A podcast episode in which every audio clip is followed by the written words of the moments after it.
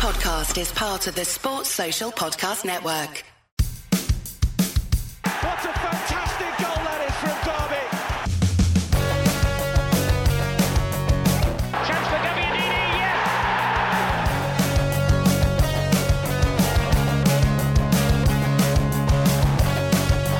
Here's comments.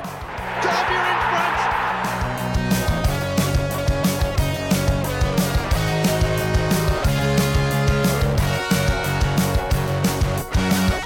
Never in doubt, was it? Yes. Hello, welcome along. Thanks for joining us on a tired, emotionally drained morning after lunchtime before on Steve Bloomer's Watching, the independent Derby County podcast.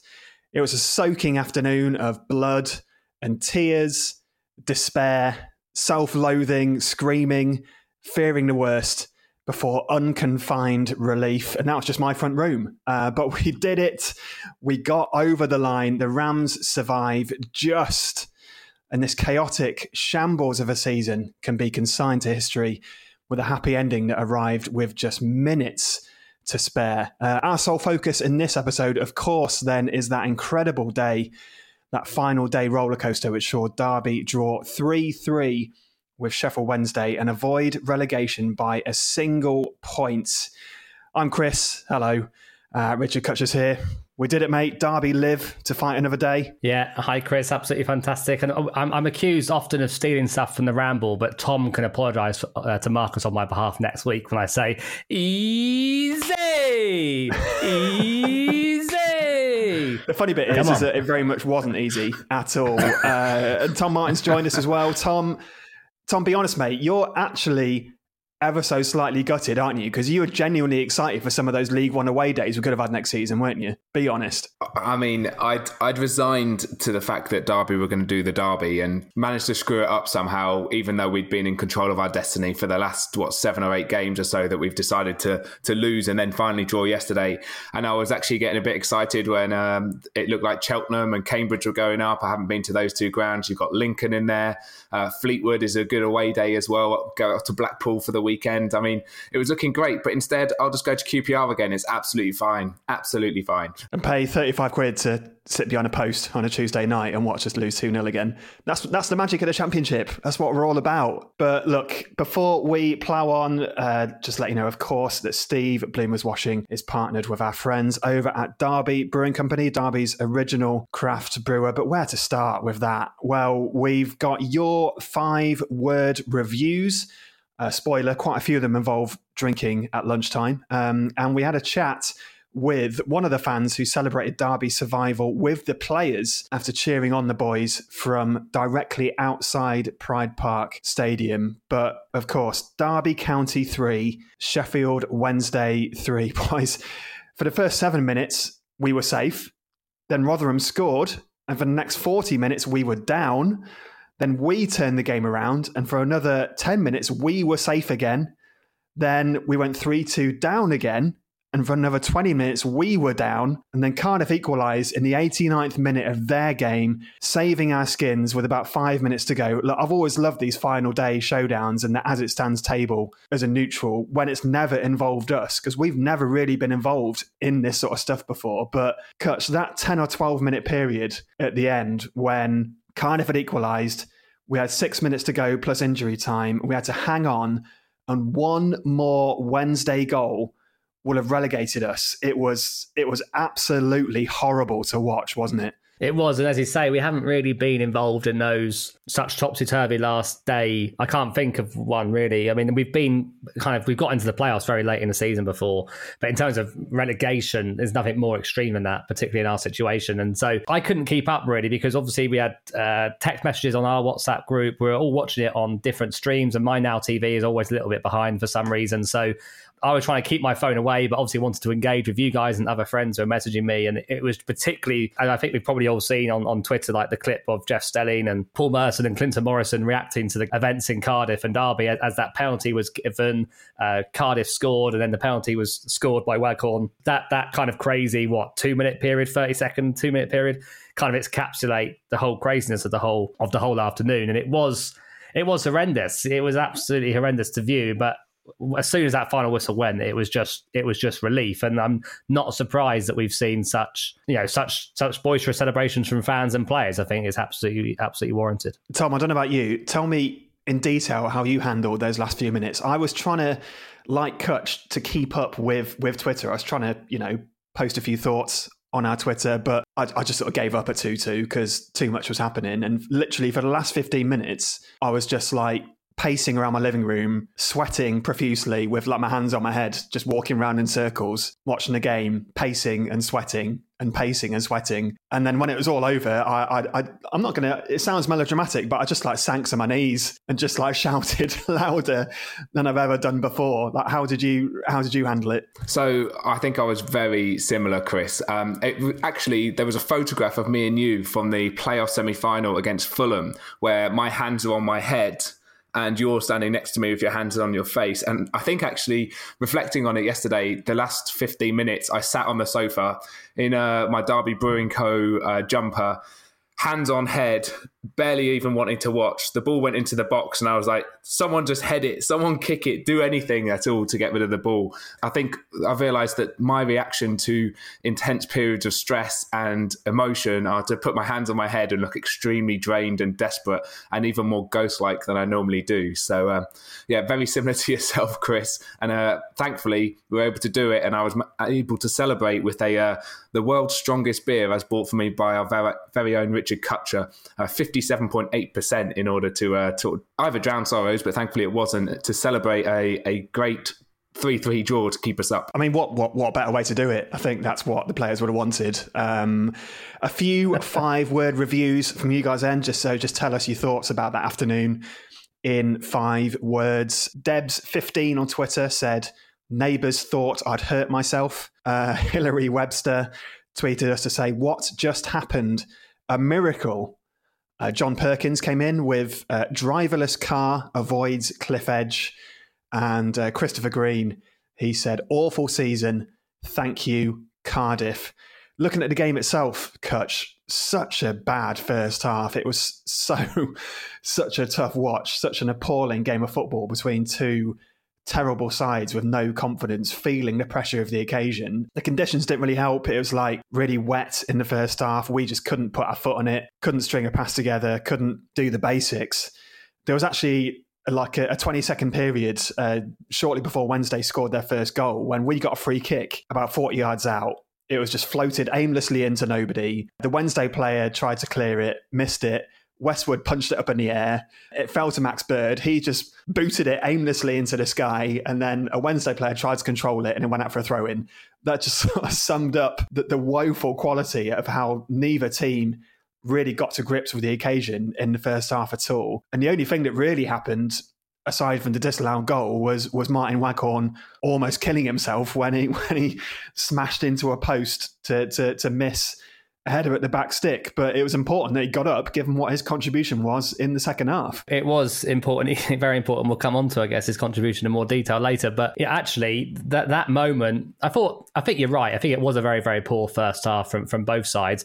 Derby's set piece delivery from free kicks was very poor, but the, some of the corners Nathan Byrne put in in those first 20 minutes were fantastic. He was finding Derby players every time, and when Waghorn almost killed himself, came from an excellent flick on, I think, at the near post, and and Waghorn almost getting on the end of it. I thought it was a goal. You know, I thought it was a guaranteed goal when he went flying into that back post and polaxed himself. But that him going down uh, for what five minutes at least, and there was another injury break at the other end of the pitch, I think later or just before that. That's what made us kind of 10 or 15 minutes behind the Cardiff game, which actually it turned out to be extremely important. I think it, I wouldn't be surprised. I know that Waghorn was genuinely hurt, but I wouldn't have been surprised if, if they had had some kind of plan to try and delay the game to some degree because it, it gives yourself a big advantage knowing in those last 10 minutes we just needed to hold on. We didn't need to go for the for the winner. It, it was a poor first half. I thought there were signs there. You know, Roberts had a couple of nice uh, Uh, flash moments. I thought Waghorn and CKR showed some ability to link up and hold the play, which which we did see more of in the second half. So it was a poor first half, and at, and at half time, Chris one 0 down. Obviously, I was I was already resigned to us getting relegated before the game, and being one 0 down at half time, I didn't really see any way back for us. I mean, we're, we're 23rd at half time, Tom. so were you like the rest of us at, at half time? I know that the turnaround was quick in the second half to make it 2 1, but I thought we were definitely down twice. Where, where was your head at when the score changed throughout that game? Yeah, as as you mentioned with the conditions, it was very difficult for for teams to both teams to get used to them. And the the I played football myself, and obviously being in London, weather conditions would be different uh, in the morning, and it was like windy and wet, and it really impacted the game we were playing. So I imagine the similar sort of thing that would have happened at Pride Park that afternoon. Yeah, and in terms of like where I was at half time, when the goal went in, I was like, this is just typical Derby. Like it's been a nothing first half, and then we've gone and conceded in the 49th minute of, of a half, having having had that, you, you rarely have that amount of injury time. And yeah, the, the resignation was certainly there because you don't see Derby then going and, and tearing teams apart. And then for the first seven minutes of the second half, we did exactly that. We, we scored two great goals, and that was pro- probably the best sort of four or five minutes of the of the season. Those uh, scoring those two goals in terms of incisive, good quality attacking play. Yeah, uh, we don't want at all to, to single out figures in in that performance because look, we did what we had to. We we got the job done just, but old Fozzie, he's had a few shockers down the years, had a few good games as well. We've said before on this podcast that when he is playing well, he can offer something. But when he drops a stinker, he costs us points, he costs us goals, he costs us games. And those calamitous few minutes for him either side of, of, of half time when he, he, flicks on that Wednesday throw in and then played played their player on side for the first goal and then just completely got his feet mixed up and, and gifted it to Callum Patterson for the second goal. When he's bad, he's awful, isn't he? And he and he, he had a stinker before he came off with a few minutes to go, Kutch. Well, yeah, he's one of those players where it kind of uh, tragedy seems to follow him follow him around the pitch once it once it starts going wrong. And he had a hand in all three of the goals that we conceded. And I, I kind of echo what you say, Chris. Like I have a lot of time for Craig Forsyth. I, I, I, I don't like reading people getting really personal and nasty, slagging him off on on Twitter. But he had one of those days at the worst possible time for us, and the way that that ball dropped off his foot straight into the path of the of the Sheffield Wednesday player and they scored was just it was so reminiscent of Richard Keogh in, in 2014. When he, when I saw that happen again, like other times in the afternoon, I was convinced oh, it's not going to be our day. And this is a horrible parallel of seven years ago from another player who was involved in that in that incident. And it, what a horrible way for him to finish his career at Derby. But let's not dwell on it too much because we did turn it around. I thought Buchanan had an impact when he came on. He got in behind. He played a couple of nice one twos down the side and, and got, gave us the momentum going forward. And I think we have actually, although he has had his mistakes and his problems, and he is another teenager in the team, Lee Buchanan, I think we've missed a bit of his directness and drive going forward. Uh, in recent weeks, and I, so it was nice to see him play play a relatively major part. I thought in us getting back into it.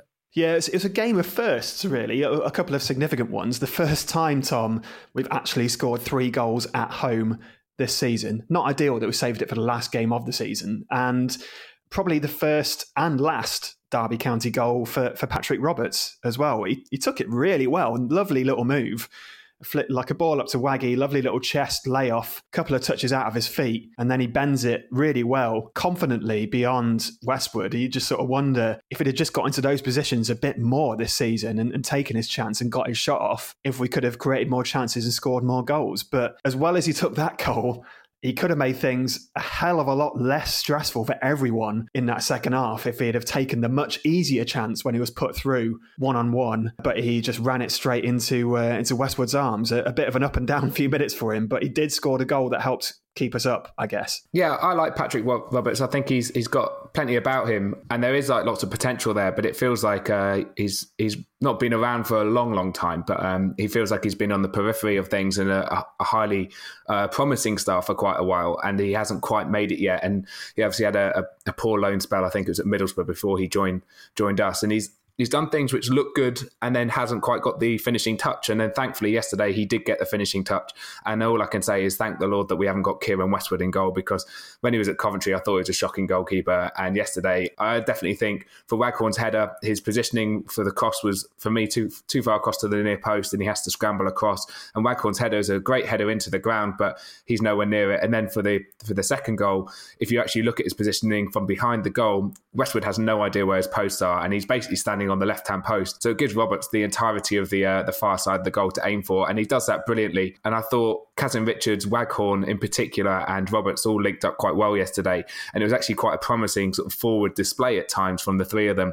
And thankfully, as I say, Roberts was able to to pick out not even the top corner, but like the middle of the goal, thanks to Westwood's poor positioning, and it really put us in the driving seat where I thought hopefully we could push on, but also that classic uh, thing of oh we scored too early and we've left ourselves with too long to defend, uh, which obviously was of course the case. Well, let's talk about Martin Waghorn, Kutch. We have given him a lot of stick this season. Great guy. He's been at the club a while, and I'll be honest, when he when he ran up to take that penalty, I had no idea what was going to happen. But he, he showed enormous composure, huge responsibility from him to slot that away. Let's think about this. Think about the occasion. Think about his personal goal record this season, which is terrible. He scored what three goals this season, and his own personal penalty record in the past couple of years. Because I'm sure he missed at least two or three last season. As I said, we've given him pelters this year. He'd admit himself that he just has not been good enough. But two goals and an assist against Wednesday, he really stepped up when we needed him most, didn't he? He did, yeah, and he deservedly man the match for the two goals and the assist, and also he played the ball in, didn't he, for Jozwiak, which won won the penalty. I'm, I'm pretty sure. So he was he was really in the thick of it ever since the moment he almost, you know, as I said, polaxed himself at the start of the match, and I thought he actually was involved in the game so much this season. Our forward players, whether they're out wide or up, up, right up top, haven't been involved enough in kind of the play and helping to build up the play. And that's been part of the major problems. But I thought he was kind of in the thick of it. He was linking players, I mentioned earlier. And I know that Rooney called him out for one particular training day when he thought he was misbehaving. But Waghorn's the kind of person that you just know that the effort is there, the desire is there, the motivation is there. Like you don't think that he's someone that struggles to kind of be motivated. And I think both Wayne Rooney and Martin Waghorn in, in different post match interviews yesterday both referenced the fact that they were actually quite good mates when Rooney was on the playing staff. And I think the the the inference was that Waghorn and Rooney had found the transition to Rooney becoming manager hard in that relationship, and they had some some hard moments, and and they've obviously both come through for each other at the end. Rooney put his trust in Waghorn on the day to play and make an impact impact, and Waghorn made that impact. So that's a positive, and it just kind of goes to show that we outside the club we just never know what's really going on um, behind the scenes, and that's not to make excuses for anyone because they both obviously should have managed that relationship better, and that's probably more on Wayne Rooney than it is Waghorn. But he put in a hell of a performance yesterday. A lot of players stood up yesterday. You'd probably say all of them really stood up and be counted. Obviously, Craig Forsyth had his errors, but I thought Nathan Byrne was fantastic as well. I thought he had a really good game. I thought Shinnie and Knight both did a good job in that in that midfield to keep things relatively tight. So yeah, well done to Martin Waghorn. I think a, a nice way for him to to finish his season and potentially finish uh, his t- stay at Derby County. Yeah, a good way to bow out is fair to say, and absolutely loved it when he was like sort of organising the, the the defence with ten minutes to go from the as a substitute from the from the byline, and you could tell it really it did mean a lot to him, regardless of how he's performed this season. The guy looks on, on the verge of tears uh, on, on full time. It's it's really emotional to see. But you talked about players who stepped up there. Come on, big Curtis Davies. What, what a man. Absolutely phenomenal. He played a crucial 10 minutes at the end of that game as Derby battened down the hatches to, to see out that 3 3. It, it's the first time he kicks a ball in five months since getting injured against Brentford on December the 9th. And he'd reportedly signed a waiver agreeing not to hold Derby County responsible if he aggravated any injuries and he went against medical advice to get himself out there like absolutely incredible. It just reminded me of like a sort of like a faded action hero or something you know who's been told to like retire like the doctors are saying to him curtis you're not ready. Like one more game could finish you for good. And curtis is like one more game it is before like you know snapping his crutches over his knee and pushing the physio table over and pulling on his derby shirt and running out there. Like tom what a story it was. Absolutely amazing to see him out there and see him get us over the line. Yeah, you almost describe him like the Incredible Hulk there in your uh, description. And he, he did come on and he he organised that defence um, and he gave a bit more sort of solidity to the defence in those last 10 minutes. It was great to see us actually win a header and then actually the header to go forward rather than up in the air, uh, which I think it did two or three times in those last 10 minutes where I don't think it did uh, at any point previous in the previous 80. The sort of mental stature and the physical stature of the man are, are fantastic fantastic. And if he leaves this season and doesn't sign a new contract or he doesn't get involved in the coaching staff or anything like that, for me, he'll go down as like a, a, a complete hero at Derby County over the last few years just because of his mentality and his approach to the game. And I absolutely have every respect and admiration for him. He's had a, a fantastic career and I really hope it doesn't finish here. you know, none of us knew at all that he was potentially even available. You know, he wasn't even really training by the sounds of it. Certainly not training with a team, but it goes to show like how valuable would he have been if we just had him for the last six matches of, of the season. Like, you know, if you feel like the way we didn't deal with Jutkiewicz for, for Birmingham City, what kind of an impact would Curtis Davies have had in a, in a game like that if he had been available? It would have been possibly a game changer. Curtis Davies could have been the difference between us getting a couple of extra points in the last five games where we where we threw away leads compared to where we were yesterday. So he's an incredible servant to the club. Obviously, we had him on the pod a few years ago, and he's a real gentleman. And he's been a bit like Martin Waghorn. He's been with Derby both at the top end of the division and the bottom end. And I think just my last comment on Martin Waghorn I meant to say before is you remember that when we were when we won at Leeds uh, at Elland Road in the playoff semi-finals, Martin Waghorn was injured for that day, and he was he was with the fans that day, and he only played a bit part controversially in the playoff final. So he kind of missed out on particularly at least one of those days completely as a as a player being able to contribute something to the team and so it was really nice that he was able to kind of actually contribute to, to such a big day for Derby County. Hi, I'm Dean Sturridge. Hi, I'm Paul Peschisolido. Hi, I'm Curtis Davies, and you're listening to Steve Bloomer's Watching. Here is Macken. Good ball from him. Mears has charged forward into the Leeds penalty area. Tyrone Mears to make it 2 0, and Mears has scored. He doubles the advantage. Macken was involved in the move. He played the pass into Mears, who advanced from defence.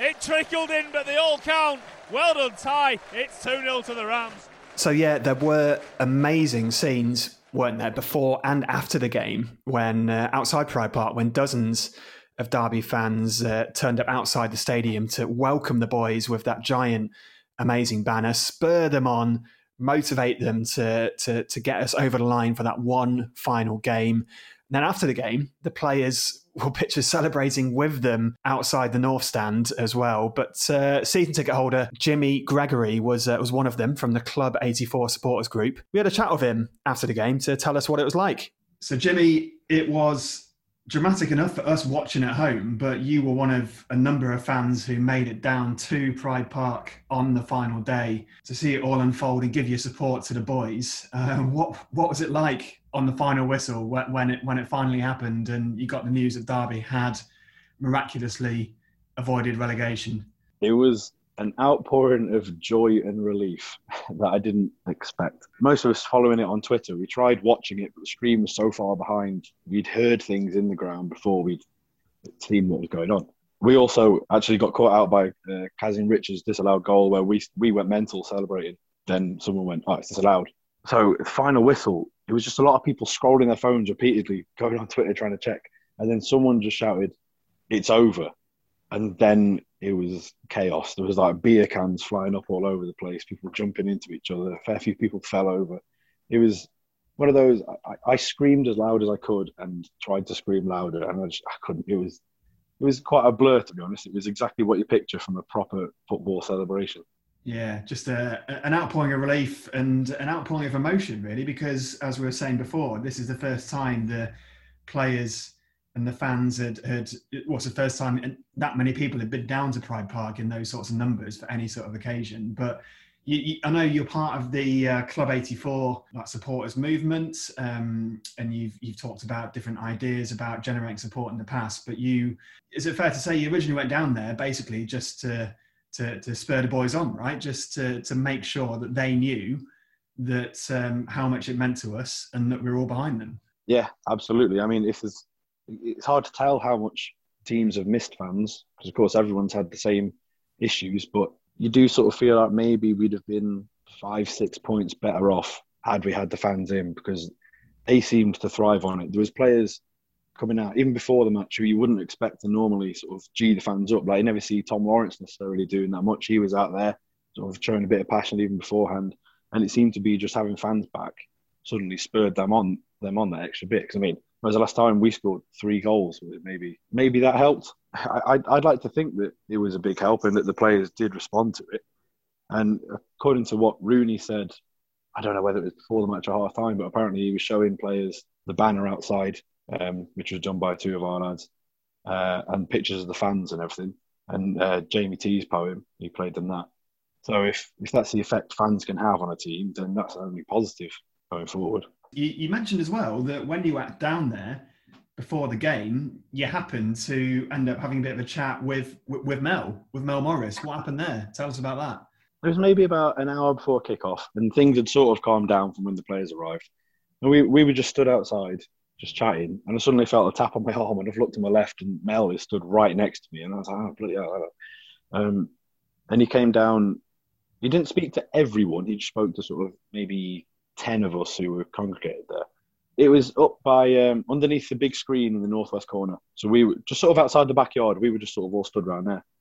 Um, and he's come up and he, he just said he wanted to apologise for this season and how it had gone, which was decent of him. I think. I mean, I've had my critics in Mel, but that's fair enough. I thought that, that, that took some that took some balls really to come out in front of all those fans. Um, he said sorry for how it had gone. He said that he, I, in an ideal world, teams like Derby and Sheffield Wednesday would never be threatened relegation because they're big clubs. He said, you know, obviously one of them has to go down today, and he hopes it's Sheffield Wednesday, but it's not nice seeing them there either. And then he thanked us all for the support we'd shown that morning, and just generally. And we all said we'll still be here next season, regardless of what state the club's in. I think a lot of us were, a lot of us were sort of toying with the idea of going, what's really going on? But none of us actually did. It didn't seem like the right time. But that was that was mainly what Mel said. It was only a brief thing, but he was just thanking us and then saying sorry. Really, it was at least a slight appreciation of the fans, which feels like it's been missing quite a lot during the game. Then, obviously, a completely mental, bonkers six you know six goal thriller. How was it for you outside the game? Like, how were you actually following it? Because you said before that uh, you know you were getting bits, you were hearing things happen inside the ground could you find a telly? We're listening on the radio, or is it just literally how are you celebrating the goals? How are you about them? In the first half, some people had um, I don't know, it was either Rams TV or Sky. They had it on their phones, so we're watching it on there. But then we discovered that you know people getting goal alerts on their phones, and you know it was three or four minutes before it turned up on the phone on, on the screen. So we just we just gave up with that idea entirely. So it was usually a case of people just shouting when something had happened, everyone was sort of refreshing their phones and following the Cardiff Rotherham game. And that was actually the worst bit, the Cardiff Rotherham game. I thought they were joking when they scored after what, three or four minutes? I don't know the exact time, but it felt very quick. And we were just like, oh, bloody hell, it's going to go that way. And then at half time, there were people stood there almost crying because Rotherham winning, we just conceded. And then it was, I think someone had the radio on in their ear, I think. So we all went mental when Rotherham equalised. Uh, sorry, when Cardiff equalised. So we were celebrating that, and we didn't know that Derby had a penalty. No one had mentioned that we had a penalty. I think I think they were maybe five live or something.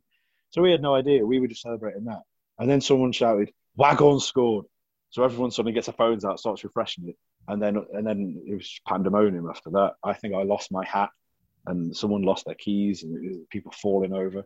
That was great, but it was just it, it was a bit like being back in the stands again. People just checking their phones. One person shouts some news from somewhere, and it spread. It did feel almost like like normal, a normal sort of last day of the season. And then after it finished, of course, um, lots of pictures floating around of hilarious scenes of um, basically the whole first team squad coming out and just celebrating with with the fans like Sibley and Ebosele and Martin Waghorn getting stuck in, having a couple of beers look, we, yeah, we talked about before how maybe it's not the biggest cause of celebration, but it's it's an outpouring of relief, it's an outpouring of emotion and a, a reconnection between the players and, and the fans, some of whom may not be here much longer. So I think it's entirely justified, really. But talk us through that then and, and how that all came about.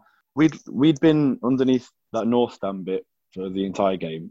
Uh, there was maybe about sixty of us for the entire match, and before and after the numbers increased. And then we went back to the little barricade bit on the edge of the car park, just waiting for the players to come out so we could sort of chant out. What we didn't expect is that uh, Martin Waghorn and Tom Lawrence had run out, beer in hand, and start start shouting, screaming, starting the bounce, and then Jason Knight running as fast as he could to jump over the barricades into the fans, and the whole team coming out bouncing.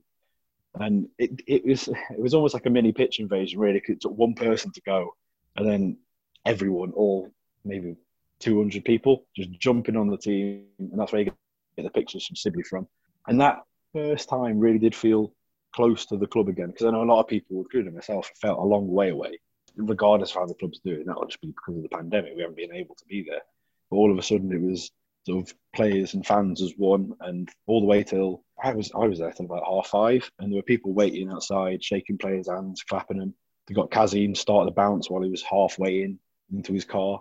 It looks Um, like when I saw that video of, of, uh, of CKR starting a bounce, he wasn't entirely sure what the bounce was. It looked like he had to have it explained to him. Yeah, he had no idea. I heard him. I was just in of the car, and he was like, "What do I do?" And someone someone just said bounce. So then he's done the arm thing and jumped, and everyone's gone mental over it. It, it. From that point of view, it was maybe a bit over the top when you look back at it, but it was just such a huge relief and a nice excuse to have something to celebrate, even though it's been a horrible season. And staying up like this shouldn't necessarily be much to celebrate for a club like us. But it was just the first thing we've had to celebrate about the first good thing that's really happened this season. So I think that's maybe what it was a, a, a mixture of fans being able to come together again and having something to shout about. That sounded absolutely amazing. Genuinely jealous of those scenes being involved with the, uh, the, the the scenes of relief and outpouring of emotion. And as we said there, I think a lot of people have said Derby shouldn't be celebrating like that, and and it's a bit classless or whatever. But you got to remember, firstly, it's more relief than anything else. It's relief that we've avoided the enormous financial and long term implications of dropping down a division, losing at least 10 million pounds in revenue. And it's also it's that reconnection. These players haven't seen these fans in 14 months. These fans haven't seen these players in 14 months. I don't judge or have anything against anyone involved in that, apart from maybe minor qualms about the social distancing, but whatever. it was I have I'm not bothered about it at all. And a few fi- a few more five word reviews then off the back of the game against Wednesday. Uh, Christopher Hill he tweeted us weight off my shoulders. Uh, Ed just said booze, booze, booze, booze, booze. Um, not wrong with that.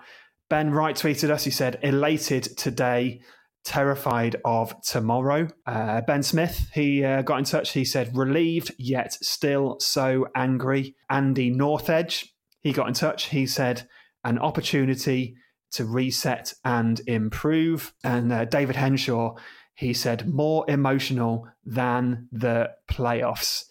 Let's, let's take the emotion out of it and just think about the season as a whole briefly. We are going to do a season review podcast where we're going to talk about the whole campaign. We're going to really stomach take one for the team on that one. But let's take a minute away from the euphoria and talk realistically here, Tom. We have been, without a doubt, one of the luckiest championship sides in recent years to not get relegated. 44 points. Uh, we stayed up because of Wednesday's point deduction. We stayed up because another team bailed us out in the 89th minute. We stayed up because one of the teams below us had to play about 10 games in three weeks we stayed up with the lowest goals total in the league. It's it's been this isn't a great escape.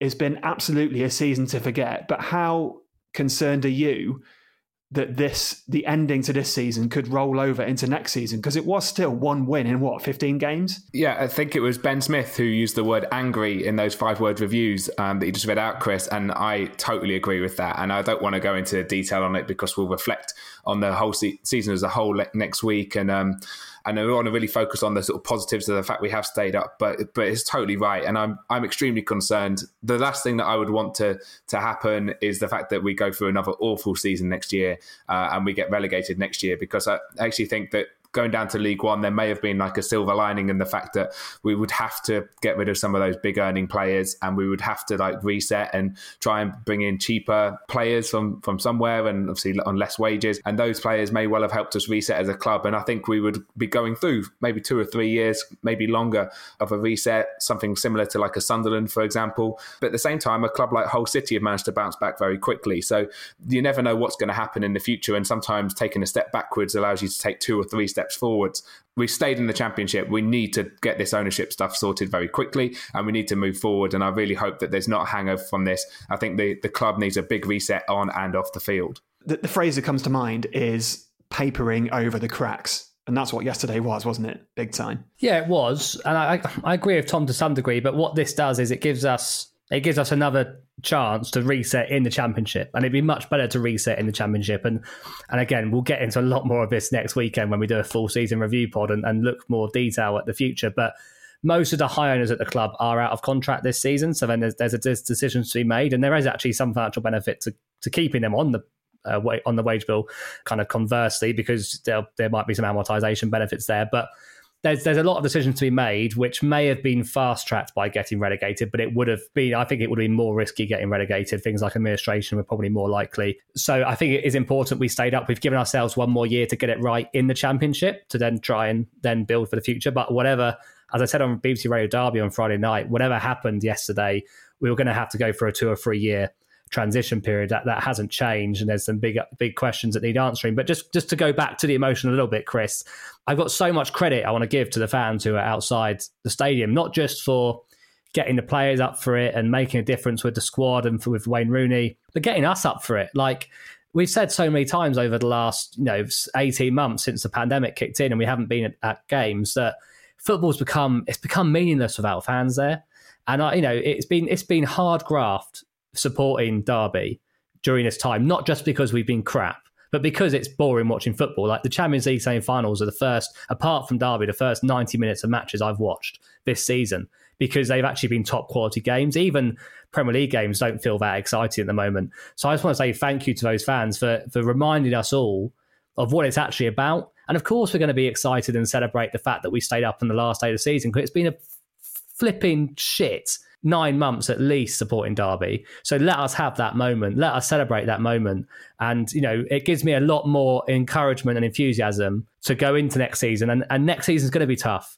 But the fact that we're going to have fans back in stadiums and hear those songs sang is enough for me to, to get back up for it. It's often said that football is nothing without fans, and this season, without doubt, has proven that. And there's there's going to be, i I'm sure, a big change in football as a whole as a result of what's happened this season, where the the lack of fan support and fan involvement has has really hit uh, on the quality and the enjoyment of people uh, of, of, football.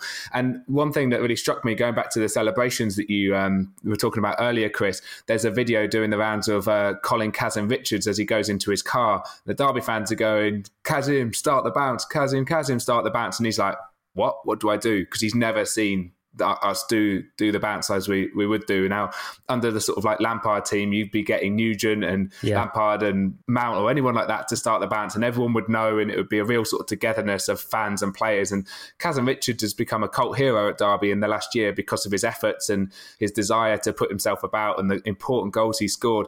And he had no clue what was happening, and that's what that's what's really that's what I've really missed personally and what's really lacking. And why, going back to one of your first questions, Chris, on this pod, is like if we had gone down, the silver lining for me would have been like some great away days in places that we've not been to and an opportunity to go and visit new grounds and new towns around the country and support Derby County in those places. Um, it wouldn't have been very fun. I, I, I, get that, and I didn't want us to go down, but that would have been the silver lining. And I'm, I'm obviously delighted we're staying up. But as I say, the uh, £35 to sit behind a post at QPR on a Tuesday night isn't the most. Uh, most appetizing, but but we'll be there, and that's the most important thing for us. Be honest, you love it, really. Come on, I know you do. You wouldn't have it any other way. Uh, just going, just one final point before we move on to uh, to win, lose or schnorr is that yeah, interesting that since uh, Jimmy told us that Mel apologised to the fans personally, the club have put out a pretty emotional, uh, like quite poignantly written statement on the website. Not the usual um, sort of cliched, unemotional detached sort of statement, like quite quite a loaded uh, statement, apologising for how bad it's been, and they acknowledge how terrible this season has been. And there is, I do believe, there is that desire to turn it around, but whether it happens is another matter. Uh, look, let's wrap it up in the only way we know how with this.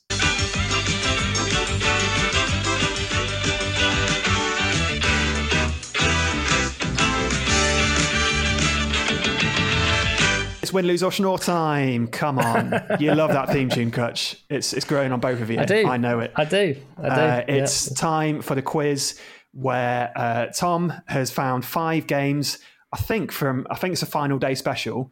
And Kutch and I have to say whether those games were a Derby win, a Derby loss, or a Derby schnorr. Uh, so, Tom, what have you got for us yeah, I absolutely do love that theme tune, Chris, and I absolutely have a um, hopefully uh, some crackers of final day win, lose or schnorr, and you're going to have to dig deep into your memories to recall the results of the following five games. So we'll start with number one. Uh, Derby County sealed promotion automatically in April 1996 in the penultimate game of the season, winning 2-1 against Crystal Palace. Uh, they then played West Brom away from home on the 5th of May 1996, but was it win, lose or schnorr for the Rams? Got it. Next. Oh, God. Tough one for Kutch there. We're going to stay with West Bromwich Albion because on the 5th of May 2019, Derby also played West Brom. Uh, but was it win, lose, or snore on that day for the Rams? Yeah, got it. Two out of two for Parsons. I mean, it's a famous game. I know who scored, and I just can't think if it was to make sure we got the victory or the draw we needed. The snore, don't you mean? Possibly. Good. Okay, so number three, Derby marched into the playoffs in 2007 under wee Billy Davies and played Leeds on the last day. But again, was it win, lose, or snore? Bloody hell. Yeah. I think Chris is going to get a whitewash here. This is disappointing, Kutch, because I had a couple of cracking tiebreakers to uh, to separate you. Probably but, there. But yeah, you probably were. Going back to 2012, the SBW boys travelled down to Portsmouth to see the Rams relegate them in a 2 1 win again on the penultimate weekend, with the curtain coming down on that season at home to Peterborough on April 28th.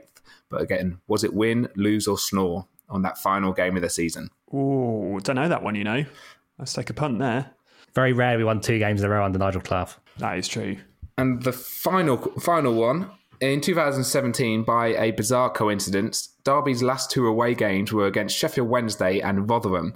The trip to the Millers was on the May the 7th, 2017, and it saw Derby finish ninth at the end of the season. But was it win, lose, or snore? Yeah, I mean, I've good chance I got zero here. Excellent work, Kutch. I'm, I'm calling at least four out of five. A confident three, maybe four, possibly five. Let's see. So the first one we had was uh, the 5th of May, 1996, West Brom away. Uh, Chris, what did you go for? I went for lose. I'm pretty sure we lost 3 2. I went, I went for a snore. Snore is not correct. It is, in fact, a 3 2 defeat.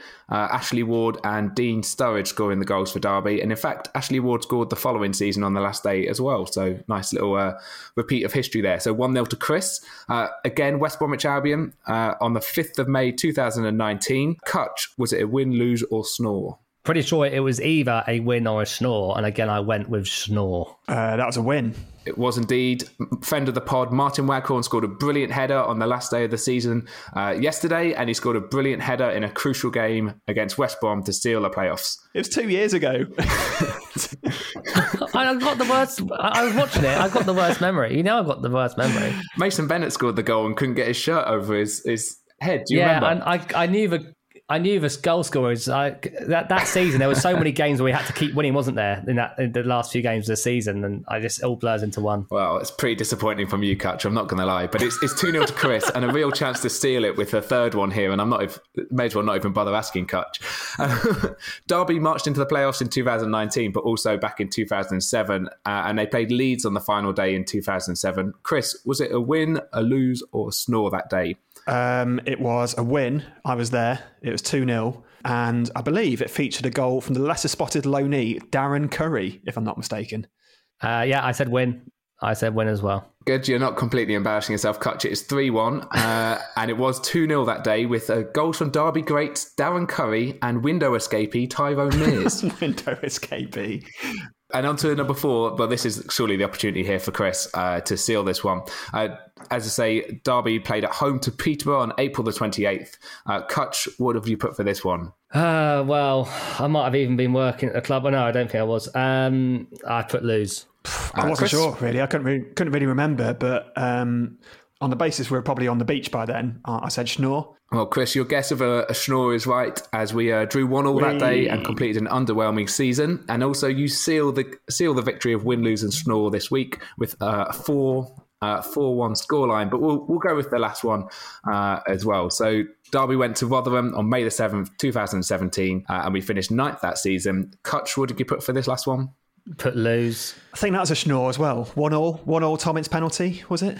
Absolutely, Chris. It looks like you've been doing the research for me. Uh, one all draw thanks to a late Tom Ince penalty. Uh, saw the Rams finish in ninth position. So, Chris, a, a thumping 5 1 victory. It's almost Coventry versus Millwall uh, territory there. Um, Kutch, disappointing from you? Yeah, just wanted to make sure that Kutch, you know, Kutch had a couple of couple of cheeky wins recently, just making sure that the hierarchy is is is, is restored.